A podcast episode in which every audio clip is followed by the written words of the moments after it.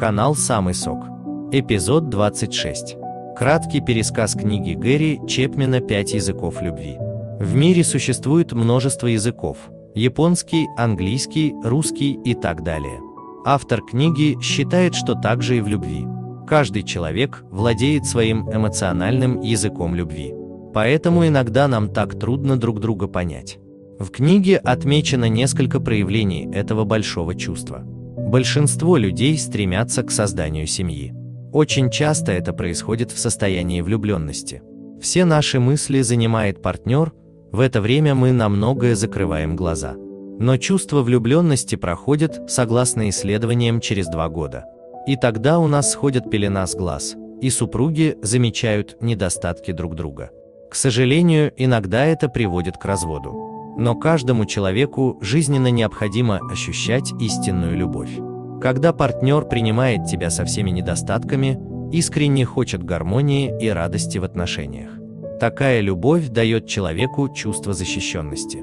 Такое чувство позволяет партнерам идти навстречу друг другу, помогать и поддерживать. И если говорить о ментальном здоровье, то одна из важнейших потребностей человека – это любовь. В неудачных браках отсутствует такая любовь, но автор книги уверен, что все можно исправить. У каждого живого существа определенное выражение любви.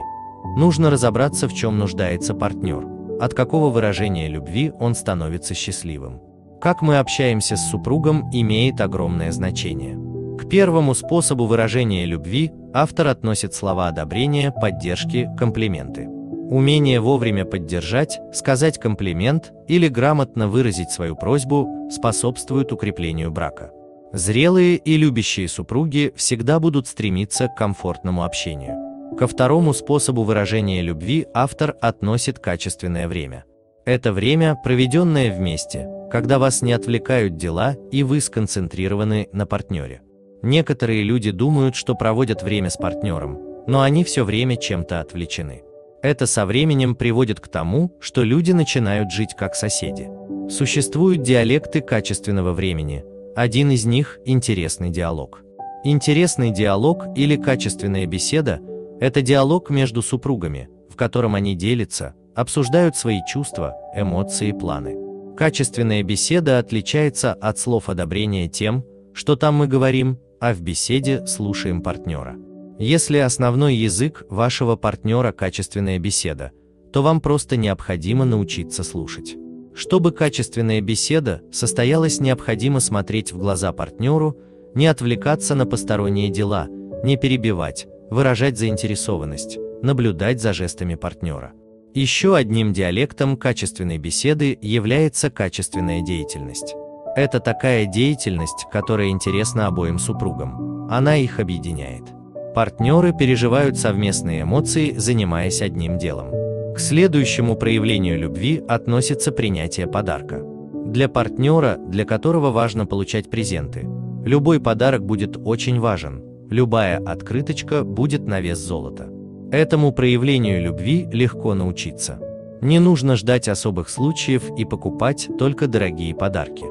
Диалектом является физическое присутствие, особенно в трудные минуты жизни. Следующие проявления любви – это акты служения. К ним относятся действия, которые будут радовать партнера. Например, вынос мусора, готовка обеда, глажка рубашек и так далее.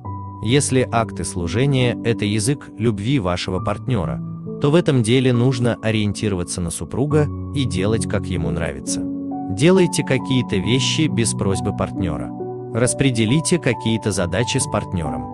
Во время ухаживаний акты служения обладали огромной силой. Вспомните некоторые из них, чтобы освежить отношения. Например, сварить и принести кофе в постель или приготовить любимый ужин партнеру. Прикосновения являются важным проявлением любви и сильным инструментом для улучшения отношений между супругами. Для многих людей основным языком любви становятся прикосновения. Прикосновения могут говорить о любви и о ненависти. Допустим, если для ребенка основной язык любви – это прикосновение, то объятие – это лучшее доказательство того, что его любят. А шлепок – это плохо для любого ребенка, может оказать очень негативное влияние на такого малыша. Разговаривать на этом языке не составит труда, если прислушиваться к партнеру.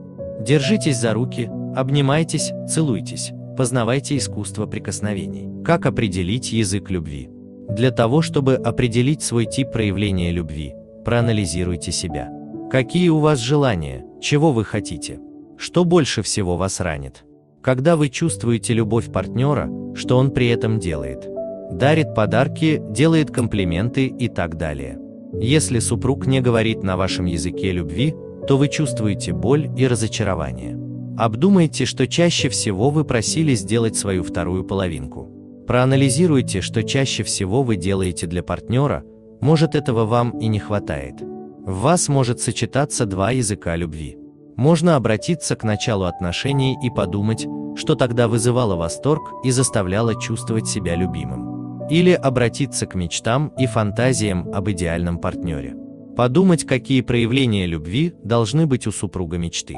С детьми, пока они маленькие, можно пробовать все пять вариантов. Нужно набраться терпения и наблюдать. Обратите внимание на то, что чаще всего ребенок делает для вас. Если эмоциональные потребности детей реализуются, то из них вырастают счастливые взрослые люди с устойчивой психикой. Чем раньше определить язык любви ребенка, тем лучше. Каждый человек нуждается в любви. Но главное не путать любовь с влюбленностью. Настоящая зрелая любовь всегда требует работы над отношениями. Партнеры заинтересованы в счастье друг друга.